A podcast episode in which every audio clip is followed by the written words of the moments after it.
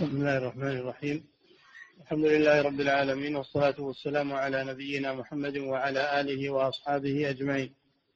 ما بعد قال المؤلف رحمه الله تعالى ومن هؤلاء طائفة هم أعلاهم عندهم قدرا وهم مستمسكون بما اختاروا بهواهم من الدين في أداء الفرائض المشهورة واجتناب المحرمات المشهورة لكن يضلون بترك ما أمروا به من الأسباب التي هي عبادة. بسم الله الرحمن الرحيم. الحمد لله رب العالمين. وصلى الله وسلم على نبينا محمد وعلى آله وأصحابه أجمعين. ومن هؤلاء الذين ظلوا في مسألة العبودية جماعة الجماعة الأولى الذين ظنوا أن بين العبودية وبين القدر بينهما مخالفة أو تعارض وهؤلاء سبق الكلام عنهم. وهذه طائفة أخف من الأولى فهي تأتي بالعبودية من أوامر ونواهي تجتنب النواهي منهيات المعاصي تفعل الواجبات تمتثل الأوامر ولكنها لا ترى الأسباب ترى أنه لا, لا قيمة للأسباب. ولذلك ولذلك يقولون إن الدعاء لا فائدة له وإن وإن الأسباب كلها التي أمر الله بها يلغونها نهائيا. وهذا ضلال لأن الله جل وعلا أمر باتخاذ الأسباب ولا تنافي بين اتخاذ الأسباب والإيمان بالقدر. لأن الذين قبلهم قالوا إن الشريعة تعارض القدر وهؤلاء قالوا لا الشريعة لا تعارض القدر ولكن الأسباب تعارض القدر فلا فائدة من اتخاذ الأسباب بل نعتمد على القدر. وهذا ضلال بلا شك لأن الله أمر اتخاذ الأسباب مع مع العبادة ولا تعارض بينهما.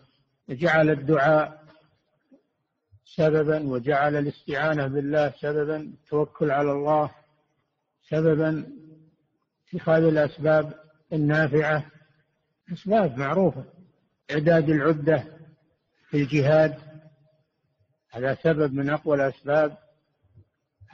الأسباب لها دور كبير في لأنها تعين على العبادة. الأسباب تعين على العبادة. نعم. لكن يضلون بترك ما أمروا به من الأسباب التي هي عبادة. التي هي عبادة. فاتخاذ السبب الذي أمر الله به عبادة لأنه يعين على العبادة. نعم. ظانين أن العارف إذا شهد القدر أعرض عن ذلك. نعم. يقولون أنه أنه لا حاجة إلى اتخاذ الأسباب مع وجود القدر. إن كان الله قدر شيء لو ما اتخذ الأسباب. يا سبحان الله. إذا لا تزوج. لأن الزواج سبب. لا تأكل ولا تشرب لأن الأكل والشرب سبب. الأسباب لها مكانة في تحصيل المطلوب ولا يلغيها من عنده علم وعنده فقه في دين الله عز وجل. نعم. ظانين أن العارف إذا شهد القدر أعرض عن ذلك. مثل من يجعل التوكل منهم أو الدعاء منهم ونحو ذلك من مقامات العامة دون الخاصة. يقولون اتخاذ الأسباب الدعاء و وما والتوكل على الله ألا يحتاجه العوام. مثل ما قال الذين من قبلهم الشريعة يحتاجها العوام. هم نوع منهم. هم نوع منهم. يقولون الأسباب هذه للعوام اللي إيمانهم ضعيف يقينهم ضعيف هم يحتاجون إلى اتخاذ الأسباب. وهذه مغالطة ما من شيء له, له أسباب كل شيء له سبب. إن وجد السبب على العبد أنه يتخذ السبب. لكن إذا عدم السبب عدم المسبب. أما إن وجد السبب فلا يلزم منه. وجود المسبب قد يوجد وقد لا يوجد هذا بيد الله. وأمرك باتخاذ الأسباب. وأما النتيجة فهي عند الله سبحانه وتعالى. فلا تعارض بين اتخاذ الأسباب وبين العبودية لله عز وجل والإيمان بالقضاء والقدر. لأن الأسباب هي من القضاء والقدر أيضا. إذا اتخذت السبب هذا دليل على أن الله قدر أنك تتخذ السبب. وإذا تركت السبب هذا دليل على أن الله قدر عليك ترك السبب. فالقدر يمشي معك في كل في كل تصرف. لا محيد لك عن القضاء والقدر. نعم. مثل من يجعل التوكل منهم أو الدعاء منهم ونحو ذلك من مقامات العامة دون الخاصة. بناء على أن من شهد القدر علم أن ما قدر سيكون فلا حاجة إلى ذلك. وهذا ضلال مبين وغلط عظيم. هذه مغالطة لأنه الله أمر باتخاذ الأسباب. والناس يشاهدون أن الأسباب لها لها فائدة عظيمة في وجود المسببات. وبدون السبب لا يوجد المسبب. أما إذا وجد السبب فقد يوجد المسبب وقد لا يوجد هذا بيد الله سبحانه وتعالى. نعم. فإن الله قدر أشياء بأسبابها نعم. كما قدر السعادة والشقاوة بأسبابهما. ما من شيء إلا له سبب. السعادة دخول الجنة له سبب. ادخلوا الجنة بما كنتم تعملون. دخول العمل سبب لدخول الجنة. بدون عمل لأمتع أم حسبتم أن تدخلوا الجنة ولما يأتكم مثل الذين خلوا من قبلكم مستهم البأساء والضراء وزلزلوا؟ أم حسبتم أن تدخلوا الجنة ولما يعلم الله الذين جاهدوا منكم ويعلم الصابرين؟ لا بد من الأسباب. أن تدخل الجنة بدون سبب. والسبب هو العمل الصالح. ادخلوا الجنة بما كنتم تعملون. دخول النار له سبب وهو الكفر والمعاصي. شيء واضح هذا. فإنكار الأسباب هذه مغالطة وجهل. وإن كانوا يظنون أنهم بلغوا القمة في العلم والمعرفة وأن الأسباب إنما هي للذين ليس عندهم يقين وليس عندهم اعتماد على الله عز وجل. الله أمر باتخاذ الأسباب. أعدوا لهم ما استطعتم. هذا سبب. اعبده وتوكل عليه. هذا سبب. اعبده وتوكل عليه. توكل سبب من الأسباب. كذلك امشوا هو الذي جعل لكم الأرض ذلولا فامشوا في مناكبها وكلوا من رزق. ابذلوا الأسباب لطلب الرزق. أما أنك تقعد وتقول لي بيجيني الرزق وأنا قاعد ما هو صحيح لازم تبذل السبب وتحرك. الطيور الطيور ما تبقى في أوكارها تخرج تبحث عن السبب تبحث عن السبب. لذلك من حين تصبح وهي تخرج من أوكارها وتذهب لطلب الرزق. لأن الله فطرها على أن أنه لا بد من اتخاذ الأسباب. نعم. فإن الله قدر أشياء بأسبابها كما قدر السعادة والشقاوة بأسبابهما كما قال النبي صلى الله عليه وسلم إن الله خلق للجنة أهلا خلقها لهم وهم في أصلاب آبائهم وبعمل أهل الجنة يعملون. وبعمل أهل الجنة يعملون. ما قال خلق لها أهلا ولا بدون عمل؟ خلقهم لو ما, لو ما عملوا شيء يدخلون لا. بعمل أهل الجنة يعملون. وخلق للنار أهلا فهم بعمل أهل النار يعملون. العمل هو السبب. نعم. وخلق للنار أهلا خلقها لهم وهم في أصلاب آبائهم وبعمل أهل النار يعملون. كل قال صلى الله عليه وسلم اعملوا فكل ميسر لما خلق له. الله جل وعلا قال فأما من أعطى واتقى وصدق بالحسنى فسنيسره لليسر. هذه أسباب. وأما من بخل واستغنى وكذب بالحسنى فسنيسره للعسر. أي أسباب للعسرة؟ نعم. وكما قال النبي صلى الله عليه وسلم لما أخبرهم بأن الله كتب المقادير فقالوا يا رسول الله أفلا ندع العمل ونتكل على الكتاب؟ فقال لا اعملوا فكل ميسر لما خلق له. أما من كان من أهل السعادة فسييسر لعمل أهل السعادة. وأما من كان من أهل الشقاوة فسييسر لعمل أهل الشقاوة. نعم. لا بد أن الإنسان يعمل إما بالخير وإما بالشر. كل الناس يغدو فبائع نفسه أو معتقها أو موبقها. لها ما كسبت وعليها ما اكتسبت. أسباب هذه نعم. فكل ما أمر الله به عباده من الأسباب فهو عبادة. نعم. والتوكل مقرون بالعبادة. وهو سبب. والتوكل سبب. نعم. والتوكل مقرون بالعبادة كما قال كما في قوله تعالى فاعبده وتوكل عليه. فاعبده وتوكل عليه. فالتوكل سبب. قال قال جل وعلا ومن يتوكل على الله فهو فهو حسبه. من يتق الله يجعل له مخرجا. تقوى سبب سبب للمخرج من الشدائد. من يتق الله يجعل له من أمره يسرا. تقوى سبب وهي عمل من الأعمال. نعم.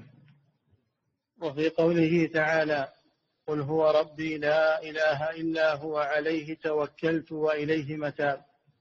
عليه توكلت. قل هو ربي لا إله إلا هو أي لا معبود لي بحق سواه عليه توكلت هذا السبب. وإليه متاب أي الرجوع من الذنوب إلى الطاعة. وهذا سبب التوبة سبب. التوبة سبب لمن تاب. وإني لغفار لمن تاب وآمن وعمل صالحا ثم اهتدى. فالمغفرة لها سبب. ما من شيء إلا وله سبب. فقطع الأسباب والاعتماد على القدر هذه مغالطة. واضحة وجهل وإن كانوا يزعمون أنهم أهل اليقين وأهل المعرفة. نعم. وقول شعيب عليه السلام عليه توكلت وإليه أنيب. إن أريد إلا الإصلاح ما استطعت. يقول لقومه إن أريد إلا الإصلاح ما استطعت. وما توفيقي إلا بالله. عليه توكلت وإليه أنيب. التوكل والإنابة سببان. سببان للنصر وحصول المقصود. نعم. ومنهم طائفة قد تترك المستحبات من الأعمال دون الواجبات فتنقص بقدر ذلك. ومنهم من من هؤلاء الضالين من لا يترك الأسباب كلها لكن يفعل الواجبات ويترك المستحبات. وهذا نقص أيضا. فالمستحبات سبب. المستحبات سبب من الأسباب. لا يتهاون بها. نعم. ومنهم طائفة يغترون بما يحصل لهم من خرق عادة مثل مكاشفة أو استجابة دعوة مخالفة للعادة العامة ونحو ذلك. فيشتغل أحدهم بهذه الأمور عما أمر به من العبادة والشكر ونحو ذلك. فهذه الأمور ونحوها كثيرا ما تعرض لأهل السلوك والتوجه وإنما أهل السلوك يعني الصوفية نعم. فهذه الأمور ونحوها كثيرا ما تعرض لأهل السلوك والتوجه وإنما ينجو العبد منها بملازمة أمر الله الذي بعث به رسوله. في كل وقت كما قال الزهري كان من مضى من سلفنا يقولون الاعتصام بالسنة نجاة. وذلك أن السنة كما قال مالك رحمه الله مثل سفينة نوح من ركبها من ركبها نجا ومن تخلف عنها غرق. تمسك بالسنة سبب من أسباب النجاة من الضلال. قال صلى الله عليه وسلم فإنه من يعش منكم وسيرى اختلافا كثيرا فعليكم بسنتي. سنة الخلفاء الراشدين المهديين من بعدي تمسكوا بها وعضوا عليها بالنواجذ. فعند ظهور الفتن والشرور لا نجاة إلا بالتمسك بالسنة. هذا أعظم الأسباب. التي أمر بها النبي صلى الله عليه وسلم. ولا يقول الإنسان إن كان الله كاتب لي هداية اهتديت وإن كان كاتب لي ضلالة ضللت. ويترك التمسك بالسنة. هذه مغالطة. هذه مغالطة. ولهذا قال الإمام مالك رحمه الله السنة مثل سفينة نوح. لما لما جاء الطوفان والغرق وعم الأرض وغطى على الجبال ما نجا إلا الذين كانوا في السفينة مع نوح.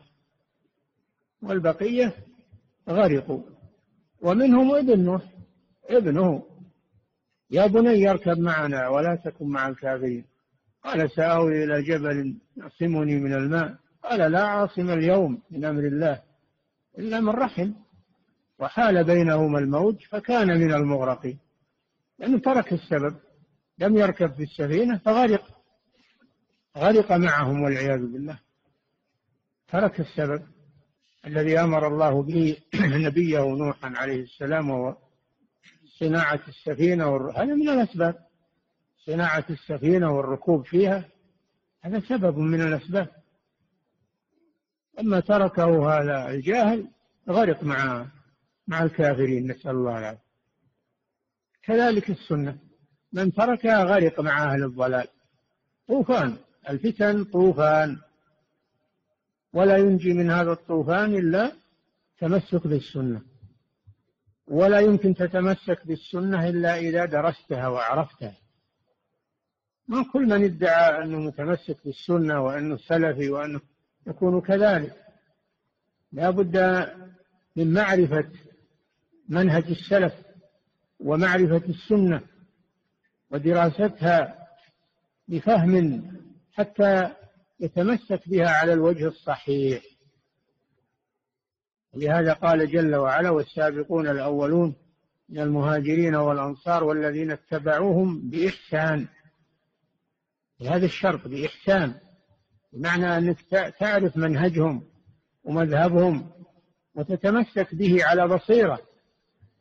لأن كثير ممن يضللون الناس يقول هذا مذهب السلف وهذا ما عليه السلف وهو, وهو غير صحيح. يهلك وهو يظن أنه على مذهب السلف لأنه ما يعرف مذهب السلف ولا درسه دراسة صحيحة.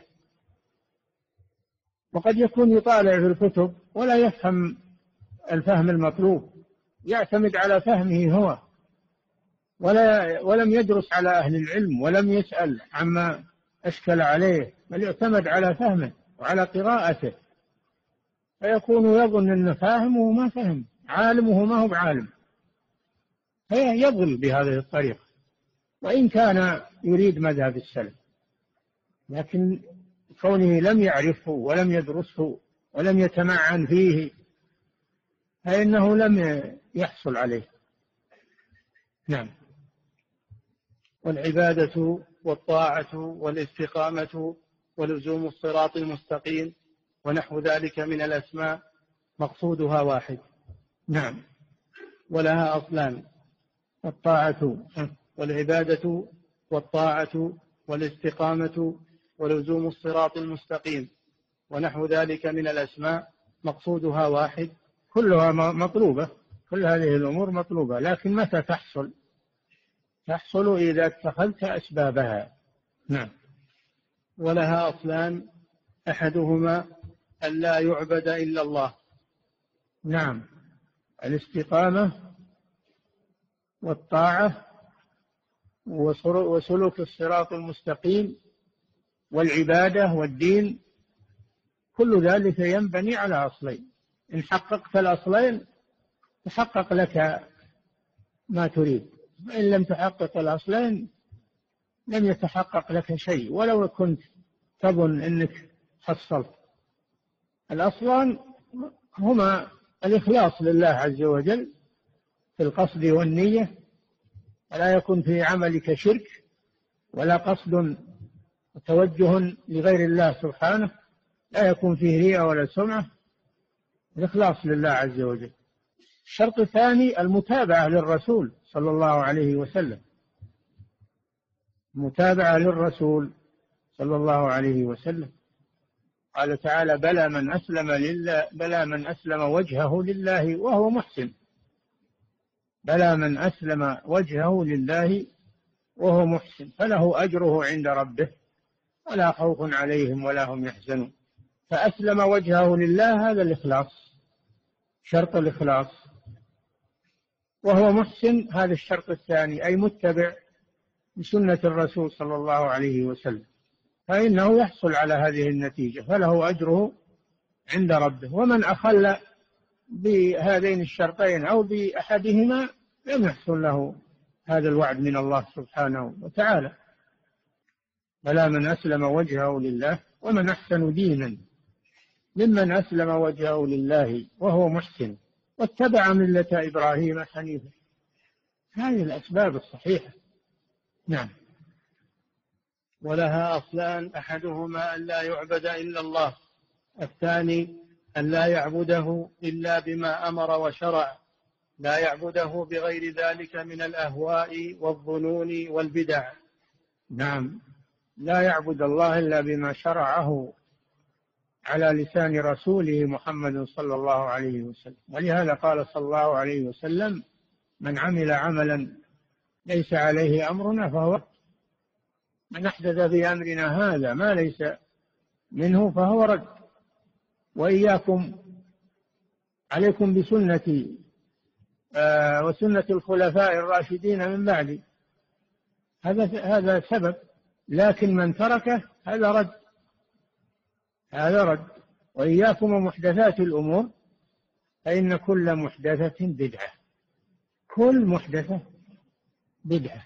وكل بدعة ضلالة. كل ضلالة في النار. هناك عوايد هناك استحسانات هناك آه، مبتدعات يمشي عليها كثير من الناس. هناك أهوى وهذا أشد. رغبات كل هذا ضلال يخرج عن سنة الرسول صلى الله عليه وسلم. فإن لم يستجيبوا لك فاعلم إنما يتبعون أهواءهم. فلا فيه هداية إلا بالاستجابة للرسول صلى الله عليه وسلم تمسك بسنته. ولن يحصل لك ذلك إلا إذا تعلمت سنة الرسول صلى الله عليه وسلم وفهمتها وأتقنتها ثم بعد ذلك تتمسك بها على بصيرة. أما إذا لم تعلم سنة الرسول صلى الله عليه وسلم فقد تكون على بدعة وأن تظن إنها سنة. لأنك وجدت الناس عليها وأهل الضلال يدعون إليها وينمقونها. ولكونك تجهل سنة الرسول قد تنطلي عليك. تظنها سنة ولا لأنك ما تميز بين السنة والبدعة. هذه مشكلة. نعم. قال الله تعالى فمن, فمن كان يرجو لقاء ربه فليعمل عملا صالحا ولا يشرك بعبادة ربه أحدا. هذا الشرطان. فليعمل عملا صالحا ولا يكون العمل صالحا إلا إذا كان على سنة الرسول صلى الله عليه وسلم. هذا شرط الشرط الثاني ولا يشرك بعبادة ربه أحدا. نعم. وقال تعالى بلى من أسلم وجهه لله وهو محسن فله أجره عند ربه ولا خوف عليهم ولا هم يحزنون. وقالوا لن يدخل الجنة. اليهود والنصارى لن يدخل الجنة إلا من كان هودا أو نصارى. اليهود يقولون ما يدخل الجنة إلا من كان يهوديا. والنصارى يقولون ما يدخل الجنة إلا من كان نصرانيا. الله رد عليهم جل وعلا بقوله بلى أن يدخلها من أسلم وجهه لله وهو محسن. ولا ولو لم يكن يهوديا ولا ولا نصرانيا. فمن اتصف بهاتين الصفتين دخل الجنة من أي لون ومن أي جنس وفي أي وقت. يدخل الجنة. لا كما يدعيه اليهود من حصر الجنة لهم أو النصارى من حصر الجنة لهم. نعم. وقال تعالى ومن أحسن دينا ممن أسلم وجهه لله وهو محسن واتبع ملة إبراهيم حنيفا واتخذ الله إبراهيم خليلا. نعم هذا هذه فيها الشرطان. أسلم وجهه لله هذا الإخلاص. وهو محسن هذا المتابعة. وأصل السنة ما كان عليه إبراهيم الخليل عليه الصلاة والسلام. لأنه إن إبراهيم كان أمة قانتا لله حنيفا ولم يكن من المشركين. شاكرا لأنعمه. اجتباه وهداه إلى صراط مستقيم. ثم أوحينا إليك أيها الرسول يا محمد أوحينا إليك أن اتبع ملة إبراهيم حنيفا وما كان من المشركين. نعم. الذي عليه محمد صلى الله عليه وسلم. بل كل الأنبياء والمرسلون بعد إبراهيم كلهم على ملة إبراهيم عليه الصلاة والسلام. نعم. فالعمل الصالح هو الإحسان وهو, نعم. وهو فعل الحسنات. نعم. والحسنات هي ما أحبه الله ورسوله وهو ما أمر به أمر إيجاب أو استحباب.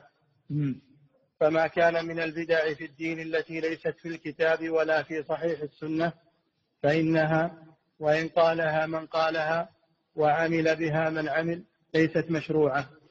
فإن يعني الله لا يحبها ولا رسوله. يعني لا تغتر بما عليه الناس وإن كان يظهر عليهم العلم والفضل ولا تغتر بذلك حتى حتى تصبر ما هم عليه. هل هو على سنة موافق للسنة ولا مخالف؟ إن كان مخالف موافقا للسنة فهو حق. أما إن كان مخالفا للسنة فهو ضلال وإن كان عليه من عليه من الناس. لا تغتر بالمظاهر أو بالناس أو بحسن الظن. أنت معك مقياس تقيس به الصحيح من الفاسد وليس المقياس الناس أو ما عليه الناس أو الكثرة. المقياس السنة النبوية هي التي تميز لك الحق من الباطل الصحيح من السقيم. مقياس. نعم. وما كان من البدع في الدين التي ليست في الكتاب ولا في صحيح السنة فإنها وإن قالها من قالها وعمل بها من عمل ليست مشروعة. فإن الله لا يحبها ولا رسوله فلا تكون من الحسنات ولا من العمل الصالح. كما نعم. أن من نعم. يعمل بل هي من الضلال. نعم. وإن كان صاحبها يظن أنه محسن وأن هذه حسنات وأعمال صالحة فهي هباء منثور لأنها لم تبنى على أصل. نعم. كما أن من يعمل ما لا يجوز كالفواحش والظلم ليس من الحسنات ولا من العمل الصالح. نعم. ما خالف الكتاب والسنة فهو ضلال. وإن كان صاحبه يظن العبرة ليست بالظن والقصد العبرة بالمتابعة بصدق. المتابعة بصدق. هذه هي العبرة. نعم. وأما قوله ولا يشرك بعبادة ربه أحدا وقوله أسلم وجهه لله آه، فليعمل عملا صالحا. عرفنا ما المراد متى يكون العمل صالحا؟ إذا كان موافقا للسنة ويكون فاسدا ومردودا إذا كان مخالفا للسنة. نعم. وأما قوله ولا يشرك بعبادة ربه أحدا وقوله أسلم وجهه لله فهو إخلاص الدين لله وحده. نعم. وكان عمر بن الخطاب رضي الله عنه يقول اللهم اجعل عملي كله صالحا واجعله لوجهك خالصا ولا تجعل لأحد فيه شيئا. هذا من دعاء أمير المؤمنين عمر بن الخطاب رضي الله عنه. يقول اللهم اجعل عملي كله صالحا كله صالحا. متى يكون صالحا؟ إذا كان على سنة الرسول صلى الله عليه وسلم. ثم قال واجعله لوجهك خالصا. هذا الشرط الأساسي الإخلاص لله عز وجل وقبله المتابعة للرسول صلى الله عليه وسلم. اجعل عملي صالحا. هذا المتابعة للرسول. واجعله لوجهك خالصا. هذا الإخلاص لله عز وجل. ولا تجعل فيه لأحد شيئا من الرياء والسمعة وغير ذلك. نعم. وقال الفضيل بن عياض رحمه الله في قوله تعالى ليبلوكم أيكم أحسن عملا قال بن عياض رحمه الله من العلماء العباد من العلماء العباد الصالحين يفسر قوله تعالى الذي خلق الموت والحياة ليبلوكم أيكم أحسن عملا. أيكم أحسن عملا. ما قال أيكم أكثر عملا؟ بل قال أيكم أحسن لأن العبرة بالأحسن وليست بالكثرة. أيكم أحسن عملا. سئل الفضيل رضي الله رحمه الله عن معنى قوله أيكم أحسن عملا؟ قال أخلصه وأصوبه. قيل وما أخلصه وأصوبه؟ قال أخلصه أن يكون خالصا لله وأصوبه أن يكون صوابا على سنة رسول الله. فإن العمل إذا كان خالصا ولم يكن صوابا لم يقبل. وإذا كان صوابا ولم يكن خالصا لم يقبل حتى يكون خالصا صوابا. هذا واضح. هذا تفسير قوله أيكم أحسن عملا. وقوله إنا جعلنا ما على الأرض زينة لها لنبلوهم أيهم أحسن عملا. هو ما فسرها به الفضيل بن عياض رحمه الله. نعم. وقال الفضيل بن عياض رحمه الله قوله تعالى ليخلصه وأصوبه. قالوا يا أبا علي ما أخلصه وأصوبه؟ قال إن العمل إن العمل إذا كان خالصا ولم يكن صوابا لم يقبل. وإذا كان صوابا ولم يكن خالصا لم يقبل حتى يكون خالصا صوابا. والخالص أن يكون لله والصواب أن يكون على السنة. هذا هو. نعم واضح. فإن, نعم. قيل فإن قيل فإذا كان جميع ما يحبه الله داخلا في اسم العبادة فلماذا عطف عليها غيرها؟ كقوله في فاتحة الكتاب إياك نعبد وإياك نستعين. نعم. هذا سؤال مهم. وهو أن الاستعانة نوع من أنواع العبادة. فهي داخلة في قوله تعالى إياك نعبد. فلماذا عطفها عليها؟ والمعروف في اللغة أن العطف يقتضي المغايرة. ظاهر الآية أن الاستعانة غير العبادة. أن الاستعانة غير العبادة. والجواب عن ذلك أن يقال إن الشيء يعطف على نفسه أو على الخاص يعطف الخاص على العام أحيانا للاهتمام بالخاص. لأجل الاهتمام بالخاص وإن كان داخلا في العام. هذا يدل على أهمية الاستعانة وأن الاستعانة بالله عز وجل هي أهم أنواع العبادة. فالعطف يقتضي الاختصاص. كما في قوله تعالى حافظوا على الصلوات والصلاة الوسطى الصلاة الوسطى داخلة في قوله حافظوا على الصلوات فلماذا عطفها عليها؟ هذا من عطف الخاص على العام اهتماما به فهذا يؤكد أفضلية الصلاة الوسطى وهي على الصحيح صلاة العصر. نعم. وقوله لنبيه فاعبده وتوكل عليه. اعبده وتوكل عليه. هذا مثل إياك نعبد وإياك نستعين. التوكل داخل في إياك نعبد فلماذا عطفه عليه؟ هذا من عطف الخاص على العام اهتماما به وتأكيدا عليه. نعم. وقول نوح أن اعبدوا الله واتقوه وأطيعون. اعبدوا الله واتقوه التقوى داخلة في العبادة وأطيعون داخل في العبادة فلماذا عطف؟ هذا للاهتمام. هذا للاهتمام. نعم. قيل هذا, هذا الجواب انتبهوا للجواب. نعم. قيل هذا له نظائر. نعم. كما في قوله تعالى إن الصلاة تنهى عن الفحشاء والمنكر والفحشاء من المنكر. إن الصلاة وأقم الصلاة. إن الصلاة تنهى عن الفحشاء والمنكر.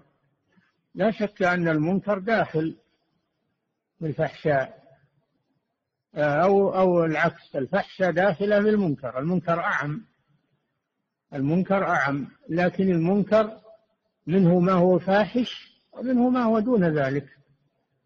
فعطف الفحشاء على المنكر من باب الاهتمام بالتحذير من الفحشاء والفحشاء ما فحش إثمه وعظم جرمه. نعم. يأمر بالعدل وينهى عن الفحشاء وإيتاء وإيتاء دربا هذا عام. العام. داخل في العدل والإحسان. اهتماما بحق القرابة. صلة الرحم. نعم. كما أن الفحشاء والبغي من المنكر. نعم. المنكر أعم. كل ما نهى الله عنه كل ما نهى الله عنه فهو منكر. وكل ما أمر الله به فهو المعروف. فالفحشاء داخلة والبغي داخل في المنكر. فلماذا عطفهما عليه؟ هذا من عطف الخاص على العام اهتماما به. لأن البغي وهو التعدي على الناس من أشد المنكر. والفحشاء من أشد المنكر وهي ما فحش من المعاصي وقبح. نعم. وكذلك قوله والذين يمسكون بالكتاب وأقاموا الصلاة وإقامة الصلاة من أعظم التمسك بالكتاب. الذين يمسكون بالكتاب يعني يتمسكون به بالكتاب أي بما أنزل الله سبحانه وتعالى. وهذا يعم جميع الكتب السماوية. الإلهية. كلها داخلة في لفظ الكتاب. الذين يتمسكون بالكتاب في كل وقت بحسبه. ففي بعد بعثة الرسول صلى الله عليه وسلم صار الكتاب هو القرآن والسنة. وقبل ذلك كل تابع لنبي فإنه يتمسك بالكتاب الذي أنزل عليه. وهذا هو العمل الصالح. وهو الإسلام. ف والذين يمسكون بالكتاب يعني يتمسكون به بأوامره ونواهيه. وأقاموا الصلاة. أليس إقام الصلاة من التمسك بالكتاب؟ بلى. إذا لماذا عطفها؟ من باب الاهتمام. من عطف الخاص على العام اهتماما به. من كان عدوا لله وملائكته ورسله وجبريل وميكال فإن الله عدو للكافرين. أليس جبريل وميكال داخلين في الملائكة؟ بلى. لكن عطفهما من باب الاهتمام الاهتمام بهذين الملكين العظيمين بشأنهما العظيم في الملائكة. نعم. وكذلك قوله تعالى عن أنبيائه. نعم. إنهم كانوا يسارعون في الخيرات ويدعوننا رغبا ورهبا ودعاؤهم رغبا ورهبا من الخيرات. نعم إنهم كانوا يسارعون في الخيرات يعني الأنبياء أو زكريا وذريته لأن السياق في في زكريا ويحيى يسارعون في الخيرات. هذا عام. ويدعوننا رغبا ورهبا خوفا ورجاء. رغبا يعني رجاء ورهبا يعني خوفا. ففيه الجمع بين الخوف والرجاء وأن هذا من دين الأنبياء. ولكن الشاهد أنه عطف الدعاء أنه عطف الدعاء على المسارعة في الخيرات مع أن الدعاء من المسارعة في الخيرات من باب الاهتمام بالمعطوف وهو الدعاء. لأن الدعاء هو أفضل أنواع العبادة. الدعاء أفضل أنواع العبادة. وأعظم أركان العبادة الدعاء. ولهذا قال صلى الله عليه وسلم الدعاء هو العبادة. الدعاء هو العبادة. نعم. وأمثال ذلك في القرآن كثير. في القرآن والسنة كثير عطف الخاص على العام اهتماما به. لا أنه مغاير له. نعم. وهذا الباب يكون تارة مع كون أحدهما بعض الآخر. مع كون مع كون أحدهما بعض الآخر. نعم. فيعطف عليه تخصيصا فيعطف عليه تخصيصا له بالذكر. نعم. لكونه مطلوبا بالمعنى العام والمعنى الخاص. أي نعم. حافظوا على الصلوات والصلاة الوسطى. هذا تأكيد. فتكون يكون الله أمر بالمحافظة على الصلاة الوسطى مرتين. مرة مع الصلوات مع الصلوات ومرة وحدها والصلاة الوسطى. ما يدل على فضل هذه الصلاة. نعم. وتارة تتنوع دلالة الاسم بحال الانفراد والاقتران فإذا أفرد عم وإذا قرن بغيره خص كاسم الفقير والمسكين. نقف عند هذا نفسه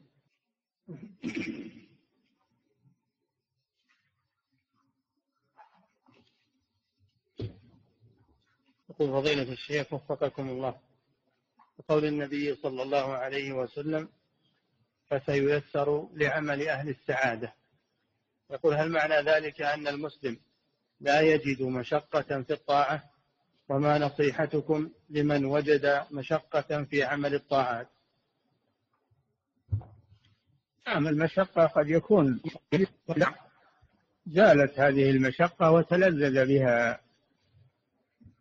لأن النفس مثل الدابة إذا روضتها تعود وإذا لم تروضها نفرت. فإذا عودت نفسك على العبادة اعتادت. وكانت في الأول تشق عليها وفي النهاية تكون سهلة عليها تتلذذ بها. هذا من ناحية نوع من التيسير. ولكن المهم التوفيق. وسييسر لأهل السعادة. ييسر. هذا توفيق. نعم يوفق. والعكس أهل الشقاوة يوفق للشقاوة. نعم. يقول فضيلة الشيخ وفقكم الله هل هذا الكلام صحيح؟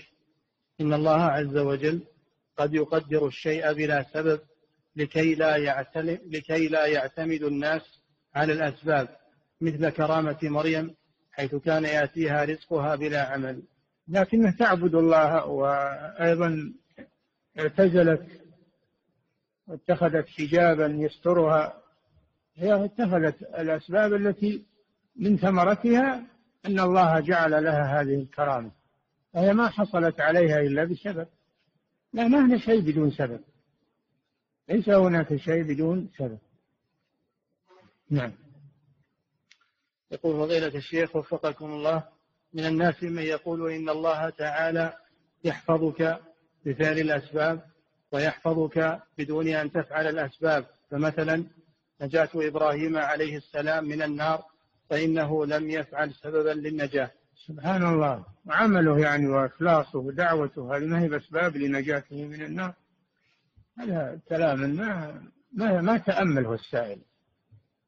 إبراهيم ما حصل على نجاته من النار إلا بأعماله الصالحة وإخلاصه لله عز وجل وصبره على أذى قومه. نعم. يقول فضيلة الشيخ وفقكم الله ما حدث في الهجرة النبوية من مكة إلى المدينة وما ذكر في السيرة من أحداث كاختباء النبي صلى الله عليه وسلم في الغار أو نوم الصحابي علي بن أبي طالب رضي الله عنه على سريره؟ هل يمكننا أن نتخذها من الأسباب لنجاة الرسول صلى الله عليه وسلم؟ بلا شك بلا شك أنها أسباب. الرسول صلى الله عليه وسلم ما تعرض لهم وظهر لهم وقال أنا متوكل على الله بل اتخذ الأسباب. اتخذ الأسباب. أمر عليا أن ينام على فراشه حتى يظنوه الرسول. يجلسون ينتظرون. وذهب إلى الغار واختفى به عنهم. هذا سبب من الأسباب. نعم. يقول فضيلة الشيخ وفقكم الله هل ابن عربي هو محيي الدين ابن عربي المدفون في دمشق بسوريا وله دعوة هناك. يزعم البعض أنها صحيحة وما منهجه. نعم هو ابن عربي صاحب وحدة الوجود وهو يقولون هو أكثر أهل الأرض لأنه لا يفرق بين الخالق والمخلوق. ويقول بوحدة الوجود وله كتاب الخصوص والفتوحات المكية مشحون كل منهما بالضلال والعياذ بالله. فهو ابن عربي الذي دفن في في الشام وصار عليه مشهد وجعلوه وليا لله جعلوه من الأولياء. نسأل الله العافية. نعم. يقول فضيلة الشيخ وفقكم الله ما تفسير؟ ويقال له ابن عربي الطائي الحاتمي. وأما ابن العربي بالألف واللام فهذا إمام جليل من المالكية. ابن العربي هذا من المالكية من أئمة المالكية وله مؤلفات مفيدة جدا. فرق بين ابن عربي بدون أل وابن العربي. نعم. يقول فضيلة الشيخ وفقكم الله ما تفسير قول شيخ الإسلام رحمه الله؟ لا يسقط عنه الأمر والنهي لا بشهوده القدر. ولا بغير ذلك. يعني مهما قوي يقينه وإيمانه ومعرفته بالله هذا لا يسقط عنه الأمر والنهي. هذا رد على اللي يقولون من عرف الله ووصل إليه بزعمهم ليس بحاجة إلى الأمر والنهي. هذا للعوام اللي ما عرفوا ولا وصلوا. هذا سبق لكم تكرر. نعم. يقول فضيلة الشيخ وفقكم الله هل يقال نحن على ملة إبراهيم عليه السلام وعلى دين محمد صلى الله عليه وسلم. نعم. نحن على دين إبراهيم وعلى ملة محمد صلى الله عليه وسلم. من التوحيد والإخلاص لله عز وجل. نعم. يقول فضيلة الشيخ وفقكم الله هل كل من انحرف عن العقيدة السلفية يكون جاهلا بها؟ أم أن هناك من يزيغ عنها على علم؟ أه؟ أم هل كل من انحرف عن العقيدة السلفية يكون جاهلا بها؟ أم أن هناك من يزيغ عنها عن علم؟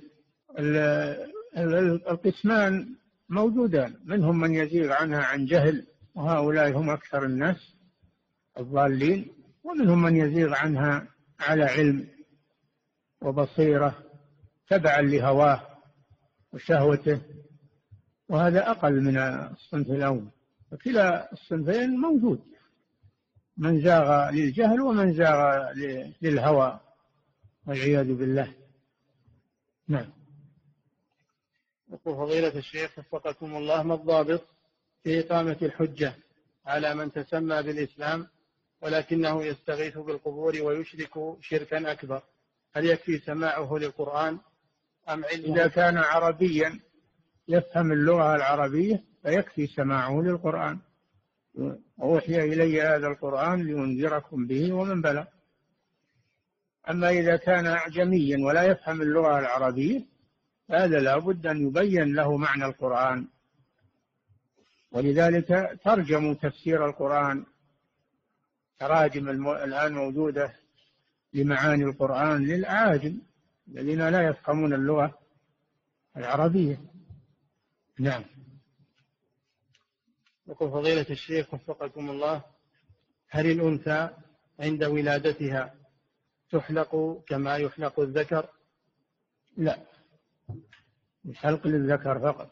يعني المولود المولود الذكر يحلق رأسه في سابع ولادته وتعمل له العقيقة ويسمى. وأما الأنثى فلا فلا يحلق رأسها. يقول فضيلة الشيخ وفقكم الله قدمت على طلب قرض من أحد البنوك وقال عليك زيادة 1350 ريالا رسوم إدارية. فهل يجوز لي أن أدفع هذه الرسوم وأنا أخذ القرض؟ القرض القرض الحسن هو أن يدفع المبلغ تنتفع به وترده بدون زيادة. هذا هو القرض الحسن. أما إذا كان معه زيادة فهذا هو الربا.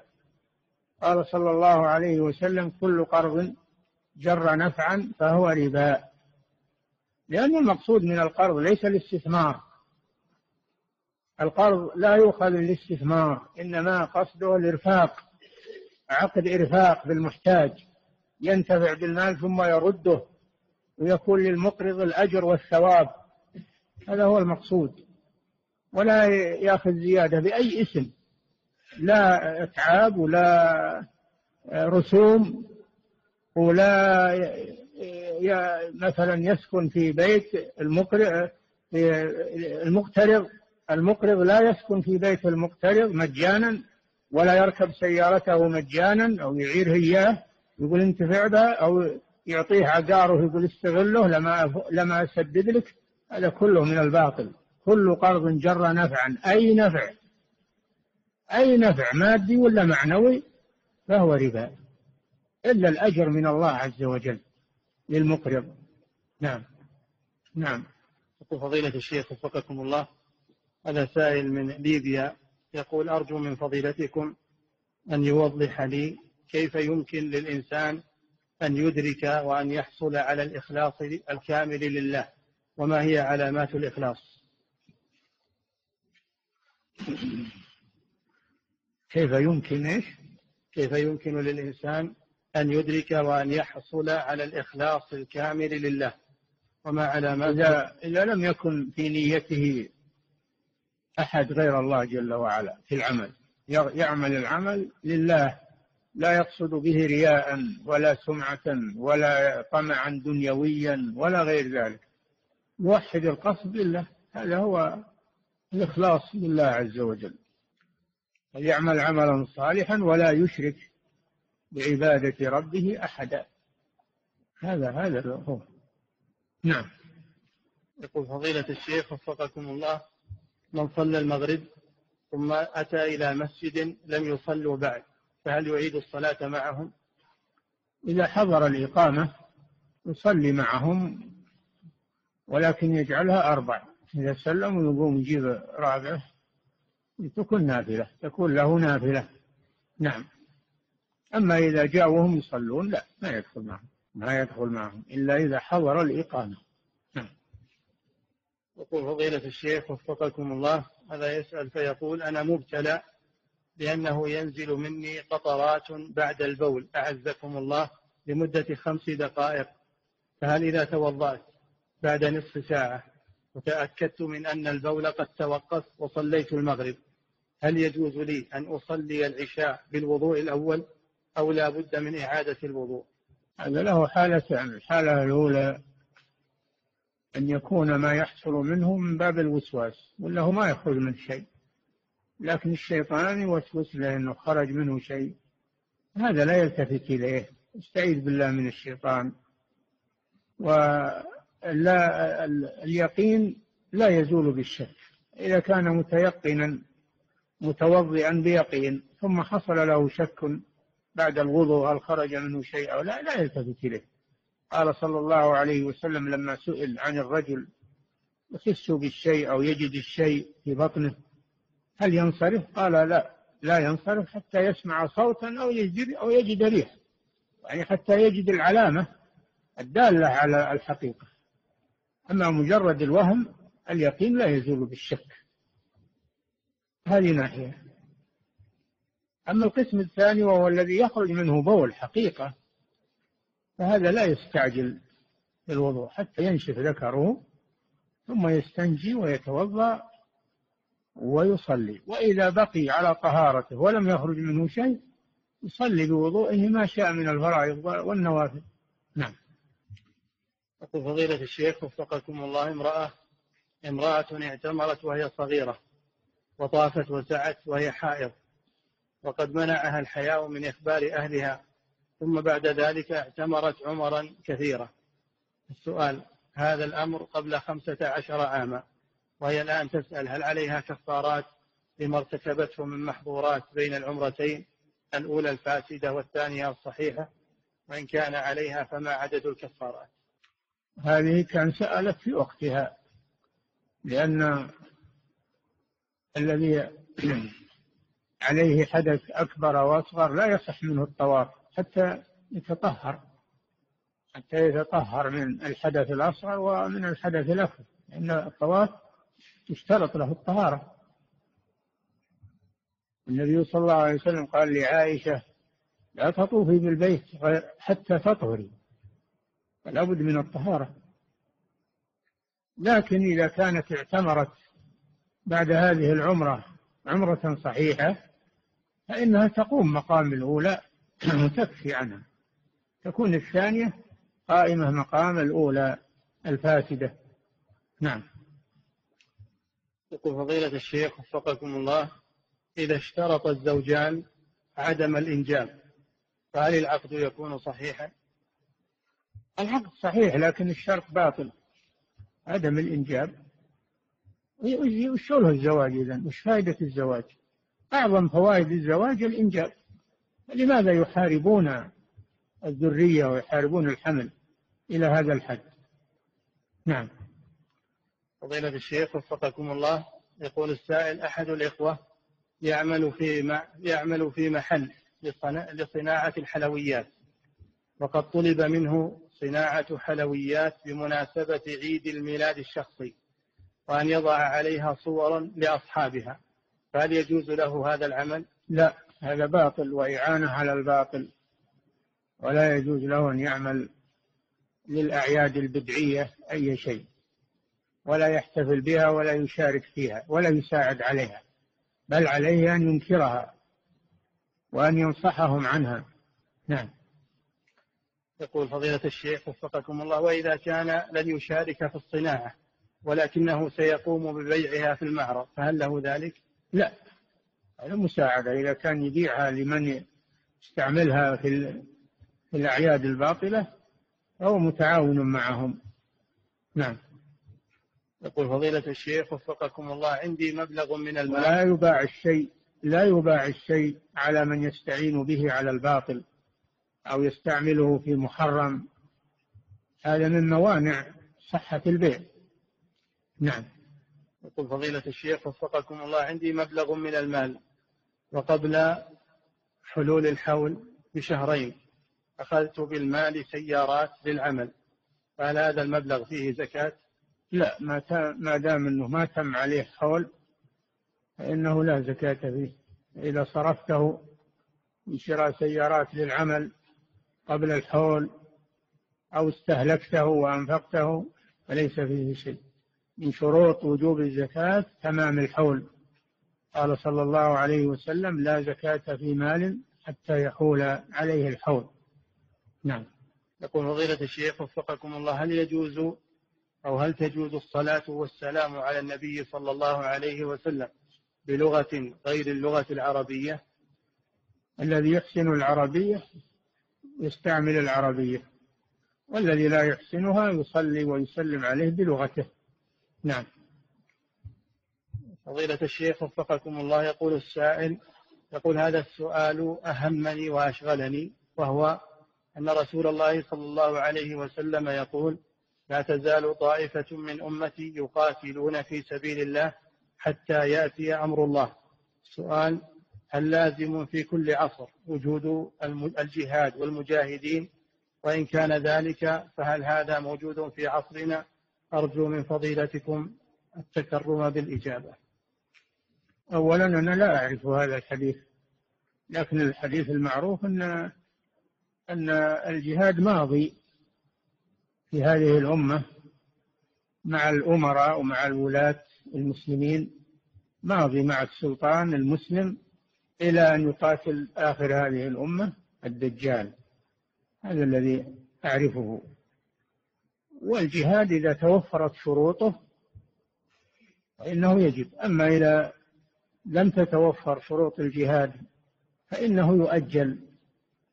إلى أن تتوفر الشروط. قال جل وعلا فاتقوا الله ما استطعتم. لا يكلف الله نفسا إلا وسعها. الرسول صلى الله عليه وسلم لما كان في مكة والمشركون يؤذونه ويؤذون أصحابه لم يؤمر بالجهاد نظرا لضعفهم وعدم استطاعتهم ولم يؤمر بالجهاد إلا بعد ما هاجر إلى المدينة وصار له قوة وصار له صحابة صار له جند عند ذلك أمره الله بالجهاد. نعم. يقول فضيلة الشيخ وفقكم الله صلينا الظهر جماعة فلم يجهر الإمام بالتكبير للركوع ولم ننتبه إلا بعد رفعه من الركوع ففات الركوع علينا. فما الذي علينا أن نفعله؟ تأتون بركعة بعد ما يسلم الإمام؟ تأتون بركعة. نعم. يقول فضيلة الشيخ وفقكم الله هل هل هل خشية فوات الجماعة؟ نعم أعد السؤال. يقول صلينا الظهر جماعة فلم يجهر الإمام بالتكبير للركوع. ولم ننتبه إلا بعد رفعه من الركوع. ففات الركوع علينا. نعم. هذا فاتكم ركن أركان الصلاة. والركن إذا ترك فهو كترك ركعة كاملة. إذا سلم الإمام تقومون وتأتون بركعة كاملة. تسجدون للسهو. نعم. يقول فضيلة الشيخ وفقكم الله هل خشية فوات الجماعة يسقط ترتيب الصلوات؟ لا الجمهور لا. الجمهور لا. شيخ الإسلام يقول نعم إذا كانت هناك جماعة يصلون الصلاة الأخيرة يصلي معهم. ولا يلزم الترتيب في هذه الحالة من أجل إدراك الجماعة. لكن الجمهور يقولون لا. الترتيب لا يسقط إلا بالنسيان أو بخشية خروج وقت الصلاة الحاضرة. نعم. يقول فضيلة الشيخ وفقكم الله صليت في مسجد جمع المغرب والعشاء فهل أصلي العشاء معكم مرة أخرى أم أنصرف عند إقامتها؟ إذا أقيمت فلا تنصرف تصلي معنا وتصير نافلة. أما إن انصرفت قبل أن تقام الصلاة فلك ذلك. نعم. يقول فضيلة الشيخ وفقكم الله ما رأي فضيلتكم بهذه العبارة وهي البحر غدار؟ إيش؟ يقول ما رأي فضيلتكم بهذه العبارة البحر غدار؟ البحر غدار؟ نعم. ما أدري. البحر ما هو غدار أنت الغدار. نعم. يقول فضيلة الشيخ وفقكم الله يقول هل يجوز لي توصيل معلمات إلى منطقة تبعد من الرياض بحوالي سبعين أو نعم. يقول هل يجوز لي توصيل معلمات إلى منطقة تبعد من الرياض بحوالي سبعين أو ثمانين كيلو متر؟ علما بأن أول من يركب معي اثنتان وآخر من ينزل اثنتان. لا يجوز هذا لأن السبعين سفر مقاربة للسفر فلا تذهب بهن فتحمل آثامهن. نعم وسفر النساء بدون محرم هذه مشكلة مشكلة عظيمة ومعصية للرسول صلى الله عليه وسلم. خطر على المرأة. أنتم تسمعون كل بعد مدة يسيرة يحصل حادث على النساء في الطرقات. ويهلك منهن عدد عقوبات من الله سبحانه وتعالى. وأحيانا يعرض لهن قطاع طرق ويفتكون بهن. هذا كله من من جراء معصية الرسول صلى الله عليه وسلم. في سفر المرأة بدون محرم نعم. يقول فضيلة الشيخ وفقكم الله ما حكم مد القدمين تجاه المصاحف عند الجلوس؟ إذا كانت المصاحف مرفوعة فلا بأس من مد القدمين أو كانت المصاحف بعيدة عنك بعيدة عنك فلا بأس بمد القدمين نعم. يقول فضيلة الشيخ وفقكم الله هل الاغتسال الكامل يكفي عن الوضوء قبل الصلاة؟ حسب النية. إذا نويت دخول الوضوء مع الاغتسال المشروع دخل. قال صلى الله عليه وسلم إنما الأعمال بالنيات وإنما لكل امرئ ما نوى. أما إذا لم تنوي دخول الوضوء مع الاغتسال فلا يدخل. نعم. يقول فضيلة الشيخ وفقكم الله إذا صلى الرجل وخرج منه دم أثناء الصلاة إذا؟ إذا صلى الرجل وخرج منه دم أثناء الصلاة سواء كان خروجه عمدا أو غير عمد فما حكم صلاته؟ وإن كانت الصلاة باطلة فما الحكم في صلواتي السابقة؟ هل أعيدها؟ إذا كان الدم يسيرا فإنه لا يضر. أما إذا كان الدم كثيرا فالأخوط لك والخروج من الخلاف أن تنصرف وتعمل على إيقاف الدم و ثم تتوضأ وتعيد